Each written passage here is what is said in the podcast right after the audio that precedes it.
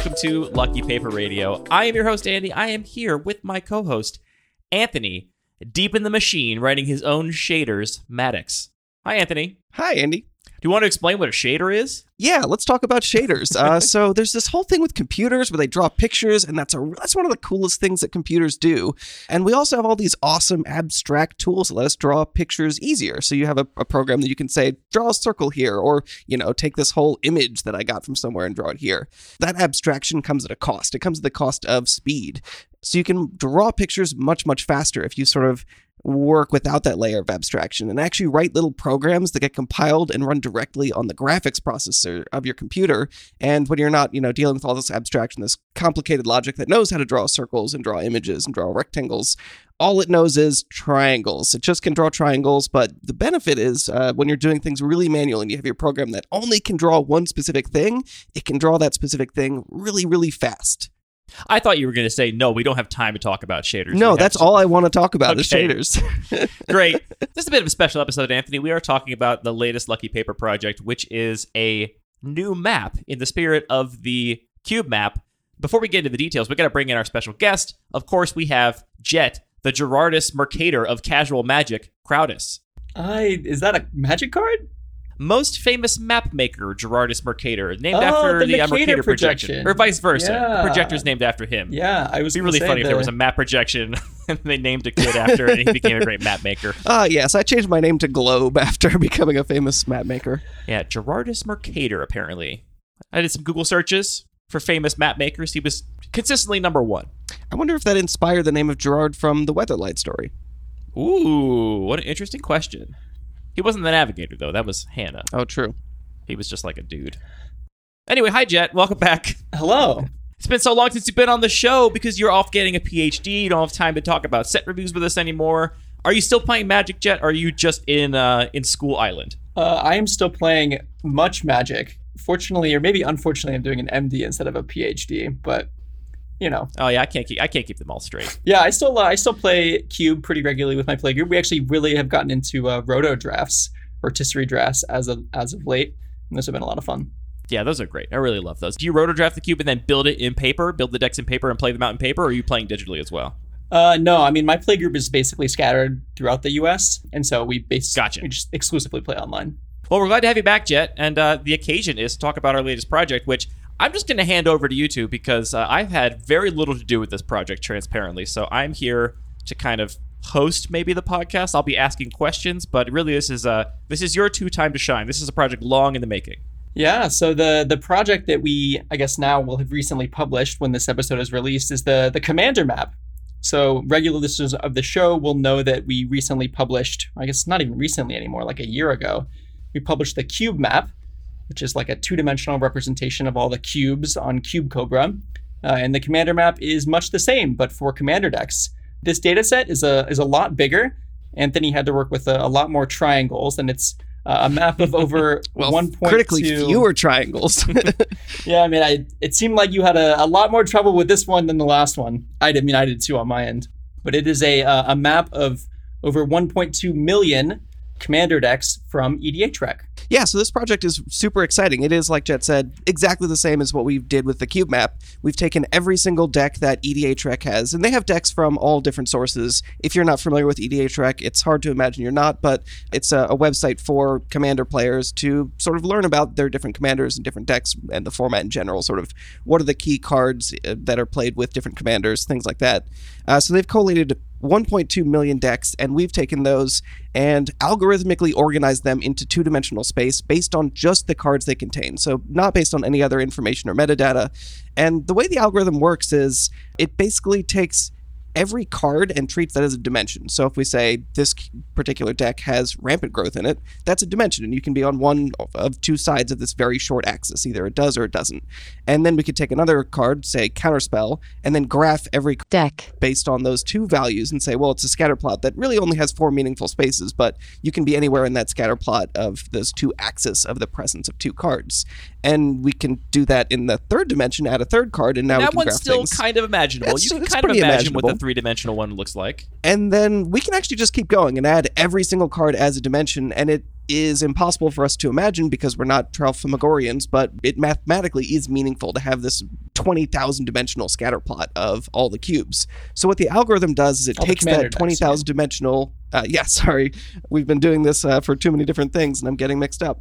So we have this scatter plot of all these commander decks in 20,000 dimensional space, and what this algorithm does is it flattens it out. It sort of takes that, and much like taking a globe and smoothing it out onto two dimensional space, it tries to take that like the Mercator projection. just like the Mercator projection, smooth it out into two dimensional space so we can look at what the defining features of that high dimensional form actually look like. So, just like a map projection, things aren't necessarily going to be in exactly the same relative spaces or quite the right size. But the important thing is sort of the, the major geographic features, the continents and the, the shape of their edges, their their coastlines, is going to be preserved as much as the algorithm possibly can.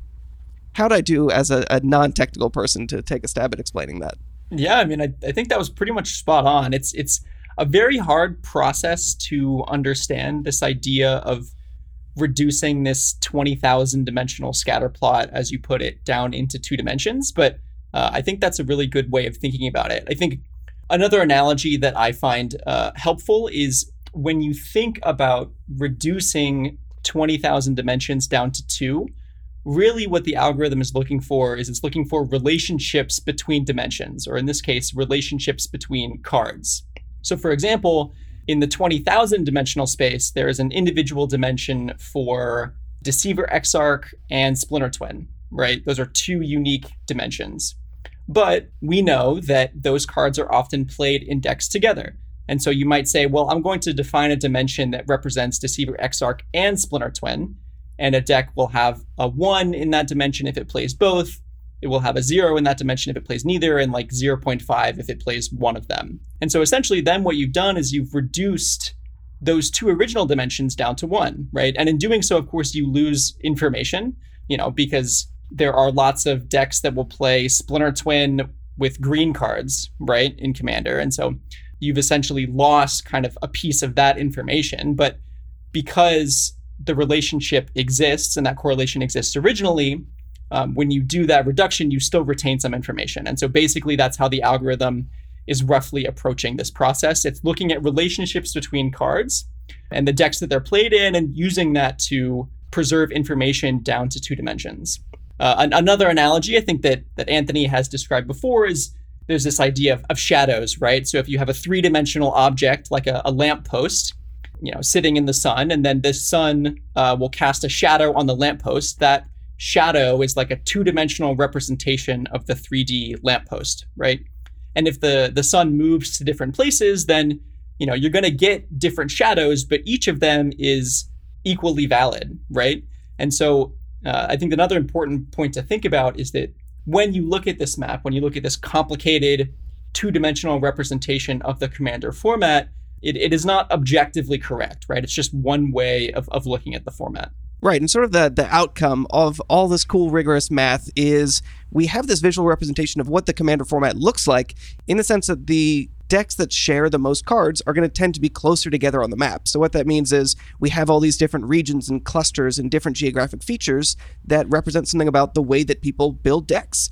And prominent forces that are, are going to be very visible on the map immediately are things like color identity and commander and prominent themes that people build decks around if you're building a, a, blue deck, there's going to be a lot of cards that a lot of blue decks share. That's going to drive those commander decks to be closer together. So you'll end up seeing this region of this is primarily the mono blue commander decks. But within that, then you'll see all kinds of other features of, well, this region is more high budget decks that include a lot of particular cards that just have a budget threshold. Or this region is all about spells matter or artifacts or one really popular commander that just sort of has this whole sort of island or part of that that continent to itself. Uh, so that's really where the value of this tool comes from. Yeah, or importantly to me, like I think one of the most fascinating things about this is a lot of those groupings will be things that maybe we don't have a word for, right? Right, like some absolutely. some facet, some aspect of these decks that ties them together that maybe we haven't identified and labeled. It's not a tribe, it's not a mechanic that has a name. It's just some value in deck building that causes these decks to be sort of grouped together in a way that's very fascinating. Yeah, I think that's super valuable because when we talk about a format like Commander, it's easy to sort of talk using the words we already have, but there might be just aspects of the format that we just don't have words to talk about, and so they get missed. So just giving us a different perspective and maybe forcing us to reevaluate: do we can we actually invent new words to describe these things that are definitely happening? They're they're present and they are motivating players to build decks in certain ways, but we just don't necessarily have a way to talk about them. We got pretty deep in the math right out of the gate, so uh, hopefully we didn't lose too many people there.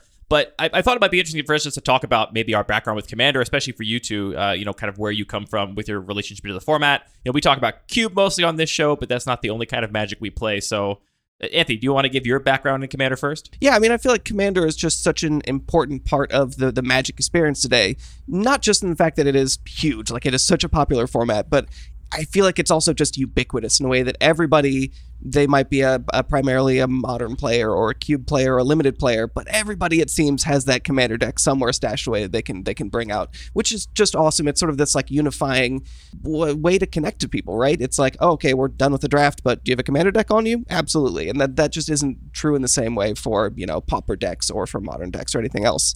So I'm just like everyone else. It's not the primary way that I play, but of course I've got four or five commander decks stashed away.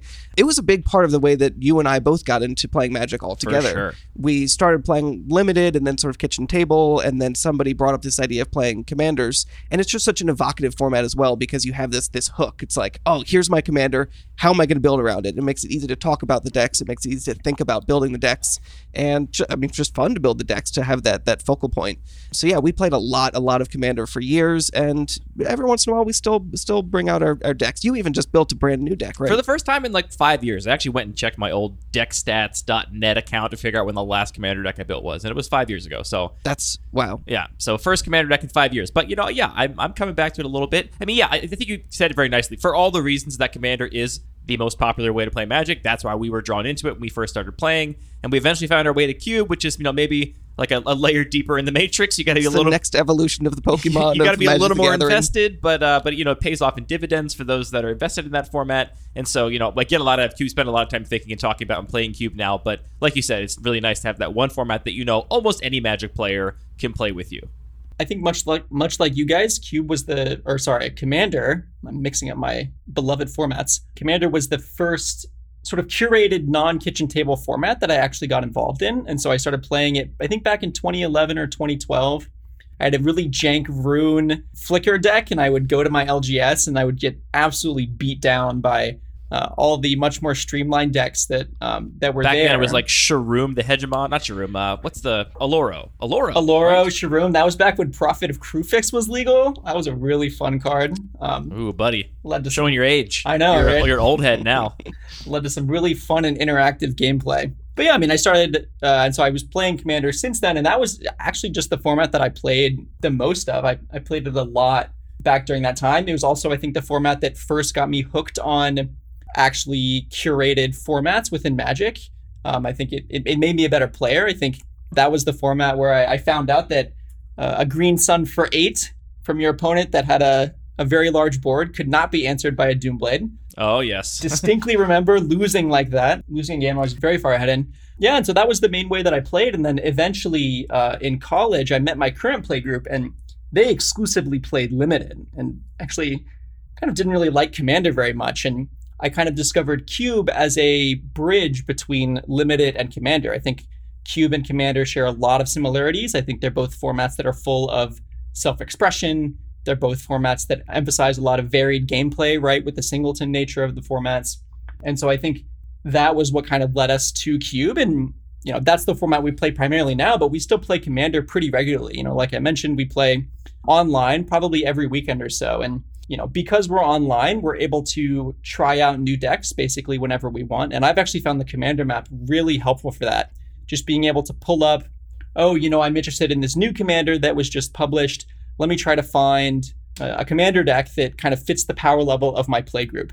You know, EDHREC, I think, was was the resource that I used for that at first because, you know, you can pull up the commander deck and you can kind of see which cards are useful and you can actually, with some digging, find individual deck lists. But I found very often that the lists were like not the right power level. They were either too low powered or kind of above the power level that I was aiming for. But well, we'll talk about some of the interesting things about the commander map. But one of the things that I've really loved is you can see all of the different ways to build an individual commander, and you can kind of get a sense for relative power level as well. And so you can kind of navigate to where your play group sits at and download a deck list and just and just run with it. And so that's what uh, I've been doing lately, and it's been a lot of fun.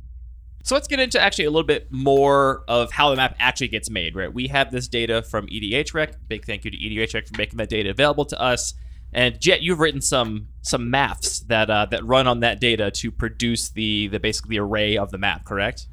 Yeah, I mean, thankfully, other people have written the essentially written the math for me, and they it exists as software that I basically run. But you know, like Anthony mentioned before, basically we take all of the decks from EDHREC, which is a little over 1.2 million commander decks. At time of recording. At time of recording, it is actually growing pretty substantially. I think within the last few months, I think we only recently crossed the 1 million deck. I think it was 800,000 when we started working on this. Which was almost a year ago. We actually started working on this map almost a year ago. That's wild. The cube map is almost 2 years old. It's it's been it's been a minute. Yeah, and so uh, we take all of those deck lists and there are also kind of assigned themes and tribes to those deck lists. And so I think EDHREC does this through a semi-automated process where they'll they will look at a deck and say, oh, you know, I think over 30% of the creatures in this deck are elves. This must be an elves deck. And so it kind of assigns it the label of elves. And so we also have those assignments for each deck list. And then essentially what we do is we represent each deck as a piece of data, like Anthony was describing in this 20,000 dimensional space, right? The decks will get a one for each card that they play in that space and a zero for each card that they don't. Generally, each deck will play on the order of about 80 unique cards. Uh, and so then we essentially do that for all of the deck lists, and then we run this algorithm which takes that 20,000 by 1.2 million data set and then projects it into two dimensions. And that's essentially how we end up with the coordinates of the map. And I should also note that I've written an article that describes in more detail the, the math process that goes into this, and that will also be published when the map is released. And so if you're curious, you can take a look there. But that gives us the coordinates to the deck list, but we also do some other math behind the scenes to kind of group deck lists into clusters. And those clusters tend to follow commanders, they tend to follow tribes and themes, but not always. Uh, and so you can end up with some really cool clusters that are like the old bordered cluster, where there's a bunch of different commanders that people are playing, but it's full of old bordered cards, right? The algorithm itself has no idea that these cards are old bordered, right? It just knows that these are cards that are commonly played in old border decks, and so they end up close together on the map. And then afterwards, we can kind of do some additional math to identify hey, this is a group that has a specific trait associated with it.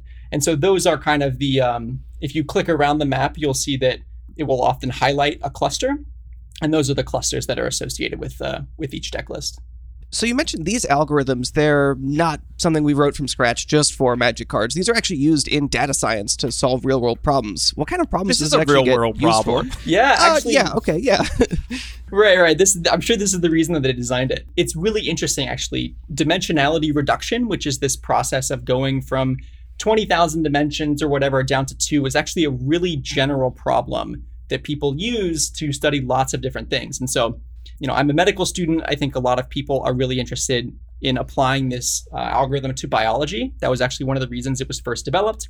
And so you can actually like measure the genes that are expressed in individual cells there are roughly actually on the order of 20,000 genes, just like there are 20,000 magic cards. And you can get an expression value for each cell. And then you can actually run this exact same algorithm with very little tweaking, and you will end up with like a 2D map of the cells in someone's body. And when people did that, they noticed that, like, hey, muscle cells will like cluster together over here, and hey, immune cells will cluster over here. And so people actually like use this pretty frequently in, in science to explore the, the diversity that exists there. And so I, I thought it was really cool that actually much the same thing was possible for Magic. And so it's been really fun to see those parallels. That's amazing. I mean, you can think of it almost the same way. Like, you can make a deck of literally any combination of random magic cards, right? And you'd have this sort of like uniform filled space. Same with any like random collection of gene expressions, but neither of those is meaningful. Like, what's important is the pattern of like how do certain cards get put together, how do certain genes get put together, and what, and then looking at those patterns and figuring out what is meaningful about this. Is it a muscle cell or is it an old border card? Like, that's that's so cool. Yeah, actually, much the same way that that old bordered cluster commonly plays. Well, I guess every deck commonly plays Soul Ring, so that's not really um, that's not really a fair one. But you know, we'll commonly play all of these old bordered cards. It turns out that- Jeweled amulet. Jeweled amulet, that's a perfect one, and also cube relevant, so I like that. You know, muscle cells will commonly express genes that are related to energy metabolism, right? The the expression of those genes will tend to drive those cells to cluster together. And so the parallels are actually almost exact. Wow, I learned so much every time we talk about this project. That's the great joy of working on stuff. Not just with, uh, about with Jett. triangles. I think it'd be helpful to address what I imagine are going to be some very common questions about the map uh, here in greater detail. There'll also be FAQs and written articles for people to reference. But one question we get about the cube map all the time uh, that we know is something that is kind of unintuitive to people is what the axes mean on the graph, right? Like, what is the x axis? What is the y axis? And importantly, for the way this math works and the way this visualization works, they have no meaning, right? It's not that the x axis is power level and the y axis is budget or anything like that. It's just that these decks are positioned relative to each other in space without any meaning to the axes. yeah, I mean, I think that when people look at a bunch of dots on a page, they often jump to, oh, this is a scatter plot, and that's like a familiar experience they've had, so they want to interpret it the same way. But this is this is just not a scatter plot in that sense. It's just like flattening out that map and squishing it into whatever shape makes the most sense. So we could rotate it or whatever, and it wouldn't lose any of its meaning because the axes are not particularly important. The other thing I expect a lot of people are going to want to do that unfortunately they can't do is say, where's my commander deck list in this map? If my commander deck list is on one of the sites that pushes their data to EDHREC, can I find it and see how it compares to other decks? And the way that the data we get from EDHREC works is that we don't have any identifying information. It's kind of anonymized, so there is no way to actually search for your own deck on the map. There is a way to search for it, and it's to search for it. So Yes, you can actually can look at every little dot and try and find the one that is your list if you wanted to. We also link to the source of where that deck came from. So even though we don't have the metadata associated with it, if you want to dig through and explore and find your decks in the map, we'd love to hear it if you succeed. That is true, but I'll also mention that it's actually not that hard to find decks that are very similar to yours. So, for example, I have a, a Xenagos God of Revels EDH deck, um, and it's not competitive, but it's also not very casual. And if you go to the Xenagos God of Revels submap, basically all of the decks that are associated just with Xenagos, you know, you can see that there exists a spectrum on the maps generally that is kind of related to budget. You could interpret that as competitiveness, however you want to do it, but it's actually usually not that hard with just some clicking around to to find decks that are of a similar style to your deck.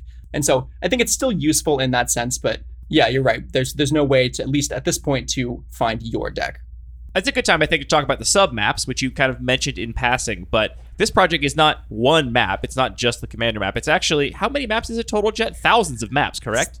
3,563, I think. Right. So because at the highest level, things like color identity and commander are such strong forces to dictate the relatedness of decks, right? Like it's really difficult for a zombie deck from two different commanders with two different color identities to, you know, be near other zombie decks because those color identities are going to have such a strong pull in this sort of system.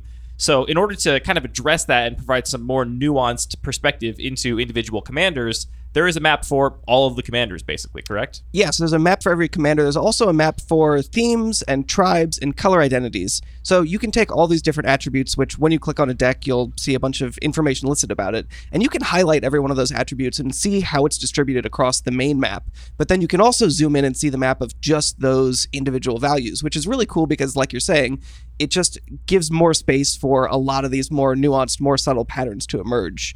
And this takes some digging, but like for example, you know, if I click around here and one of my favorite tribes, if people know my EDH deck, is goblins. And so if I dig through here and look at the goblins map, you know, the the biggest determinator of sort of position for the goblins map is the mono red goblins decks are in kind of their own spot. And then you have the Grumgully and uh, Wort decks, with the red green goblin decks, which are in the middle. Then you have the red black ones and the Jund ones.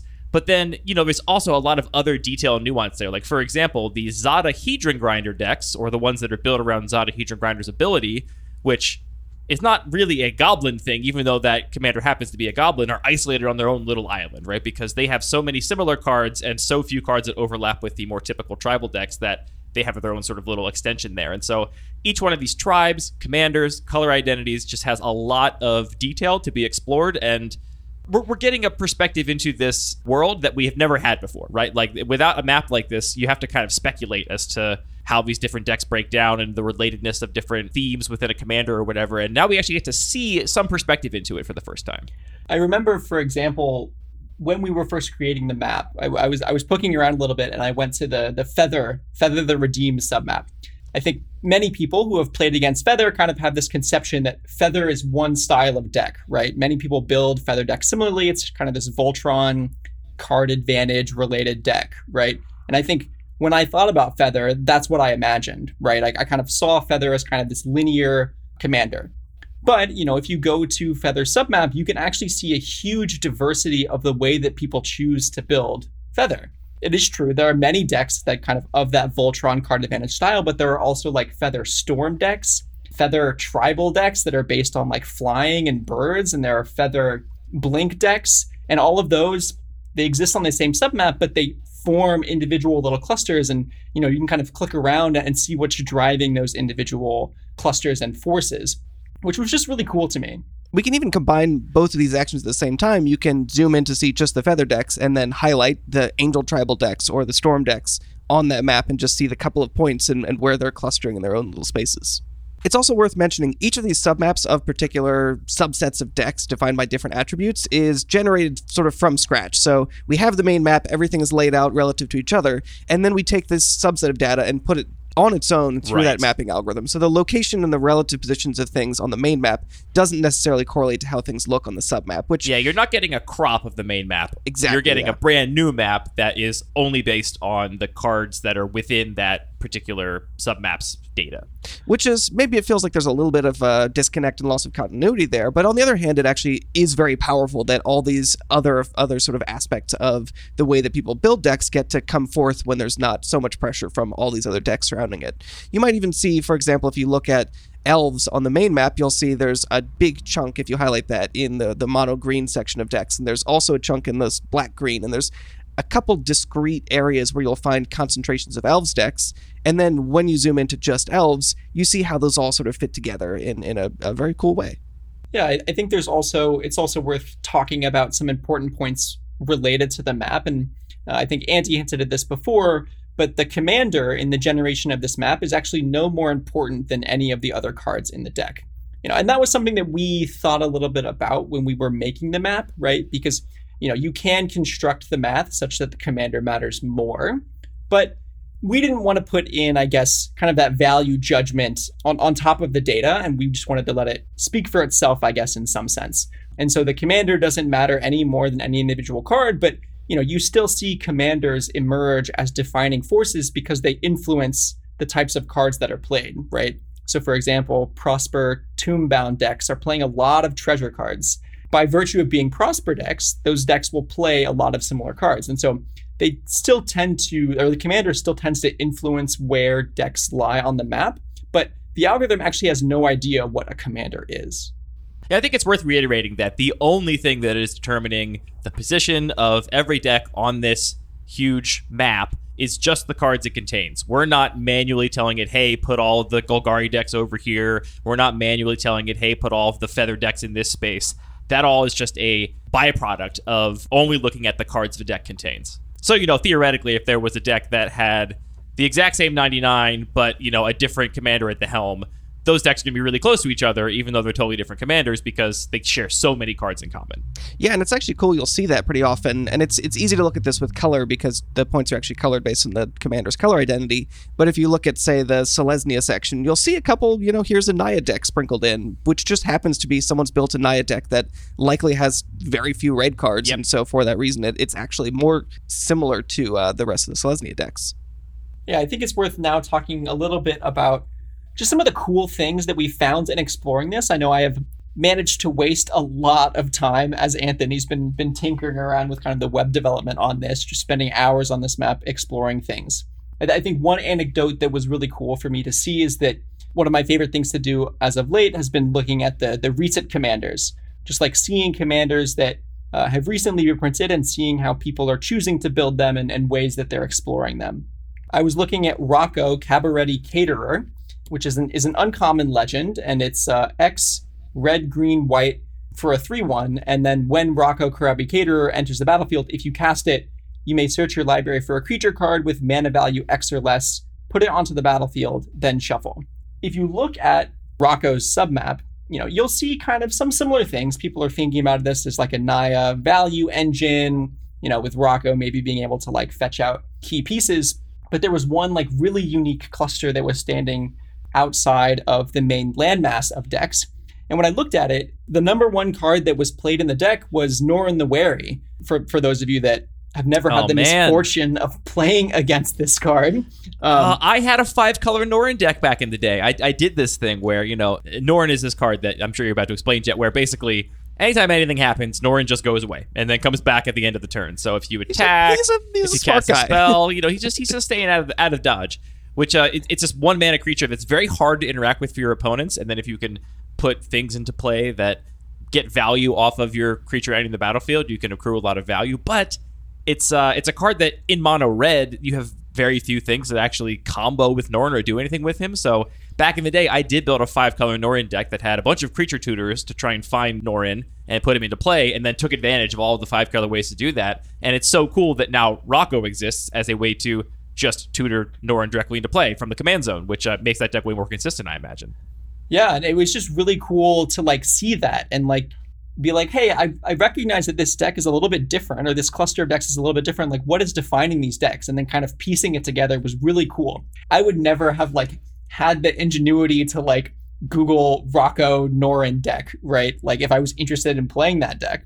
But being able to see that as a unique theme that existed on Rocco's submap was just like a really accessible way for me to find that style of deck building, uh, which was really cool. And you know, you can see all sorts of wacky things emerge on various submaps. And so, you know, one of my favorite finds was on the uh, Aloro Ageless Aesthetic deck.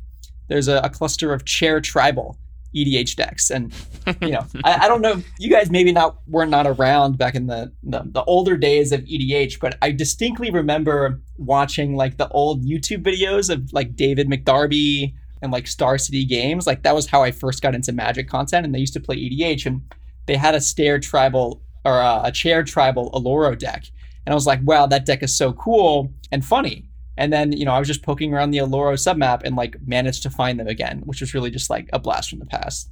That's amazing. I mean, it's just it's just really speaks to the creativity and how much work people have put into to exploring this world and building all kinds of weird decks to express their unique personalities.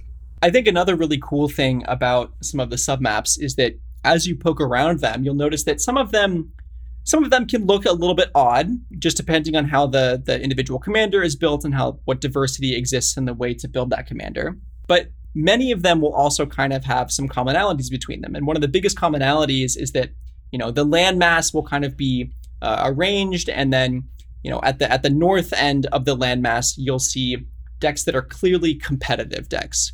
Decks that have uh, all of the original duels, decks that have cards like Lotus Petal, Chrome Mox, Mox Diamond, Dockside Extortionist, right? All of the cards that we tend to associate with competitive EDH decks or just streamlined EDH decks, right? Decks that are focused on optimizing for power level. And just to be clear, you're giving North as an example of where it might be. It's not that it's always the North on every single Right, map. exactly. That's just It could one. be- It could be one. Any point on the map could be any extremity of that sort of blobulous shape you get for each commander's submap.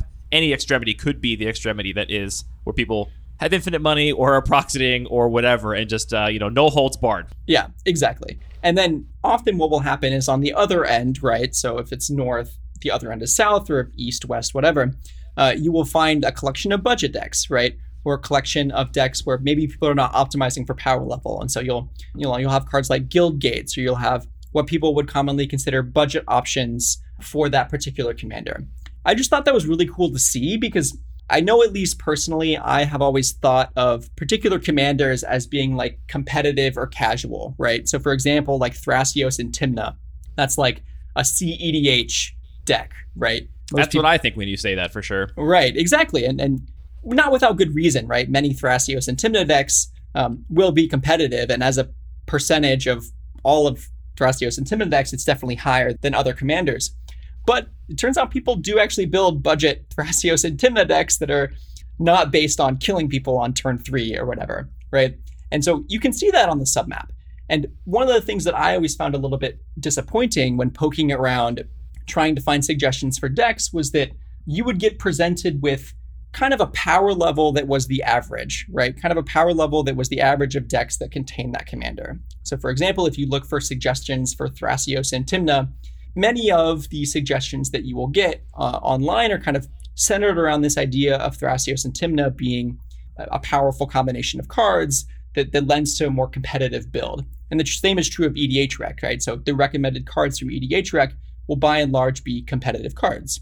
But uh, on the Thrasios um, and Tymna submap, you can kind of poke around and you can see these cards that are less competitive, right? And you can see builds that are less competitive. And as I mentioned before, my playgroup doesn't play super competitive, but it's reasonably streamlined. And so, you know, I can find just the right deck list in searching that spectrum of power level that exists. And it's been really cool to be able to explore that and, and find something that, that fits my needs.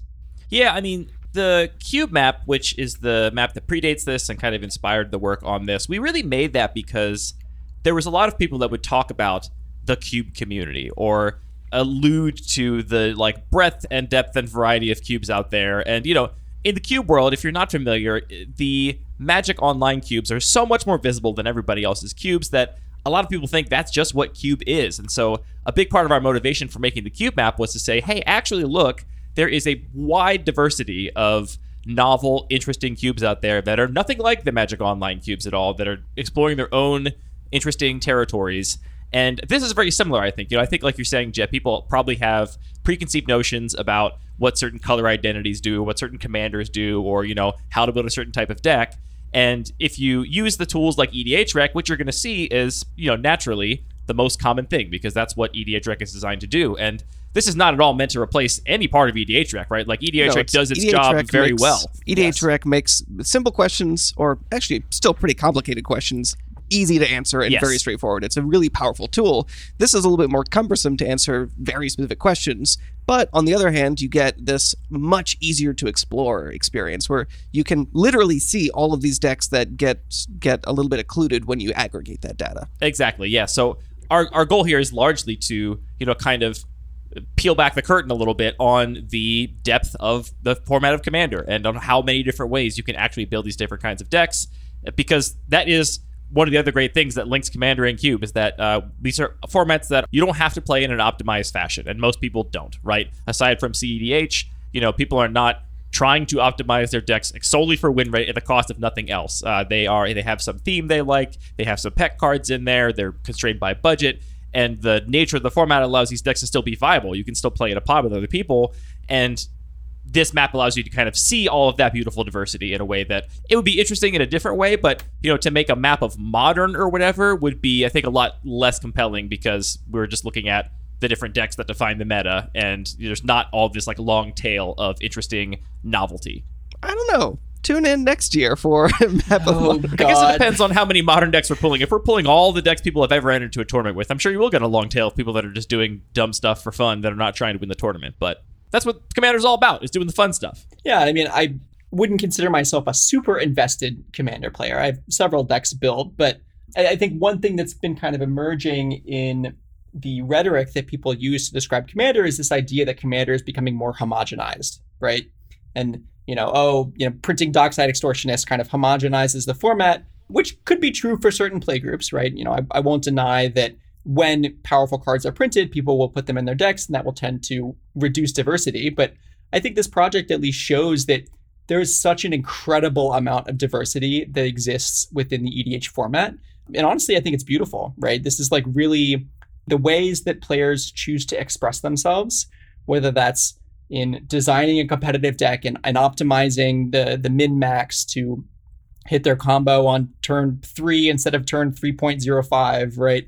Versus like someone that just really likes Oxen and wants to design an Oxen tribal deck, of which currently there is one on the commander map.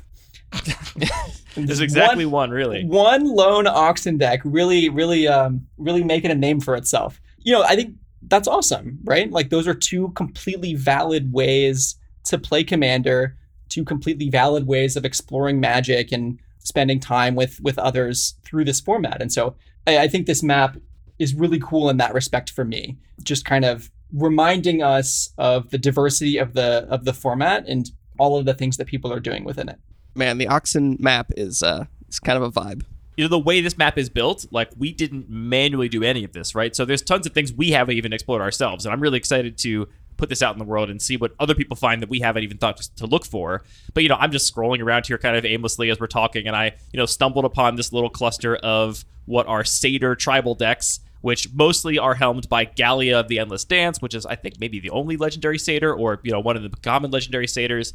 But then, if you look in here, there's also a Gihiji the Honored One, Omnath Locus of Creation, Garth One Eye, Morophon deck. These are all different takes on Satyr Tribal that are just playing with different commanders at the helm, which is, I don't know, it's all these like layers of things to, to unpack. So I agree. I think it's very beautiful. And, you know, if you're not familiar with Lucky Paper and what we care about, this is what we love about Magic, right? We love celebrating the self expression and the sort of breadth and depth of the community rather than just focusing on tournament results or, you know, whatever. So this is perfectly in line with, I think, all of our values here.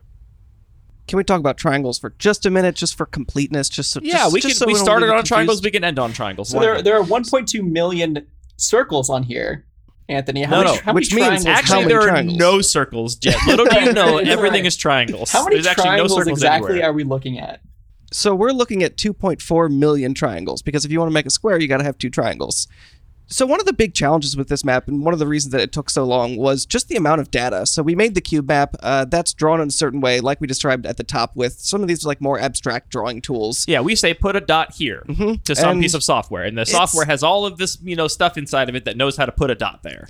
It's a lot more complicated than that because I also worked really hard to optimize that as much as possible. That is true. Uh, which let's just say, if you wanted me to do a whole episode and just talk about how to optimize drawing canvas, uh, Subscribe to plots. Anthony's OnlyFans if you want him to do a podcast where he talks about scatter plots that's and, very and that's, shaders. uh, that's an option let us know but it's really hard to draw that many points quickly. So even on the cube map it's it's starting to become a little bit of an issue because cube cobra for i mean it's awesome to see is exploding and there are now i think like 40 or maybe almost 50,000 cubes on cube cobra.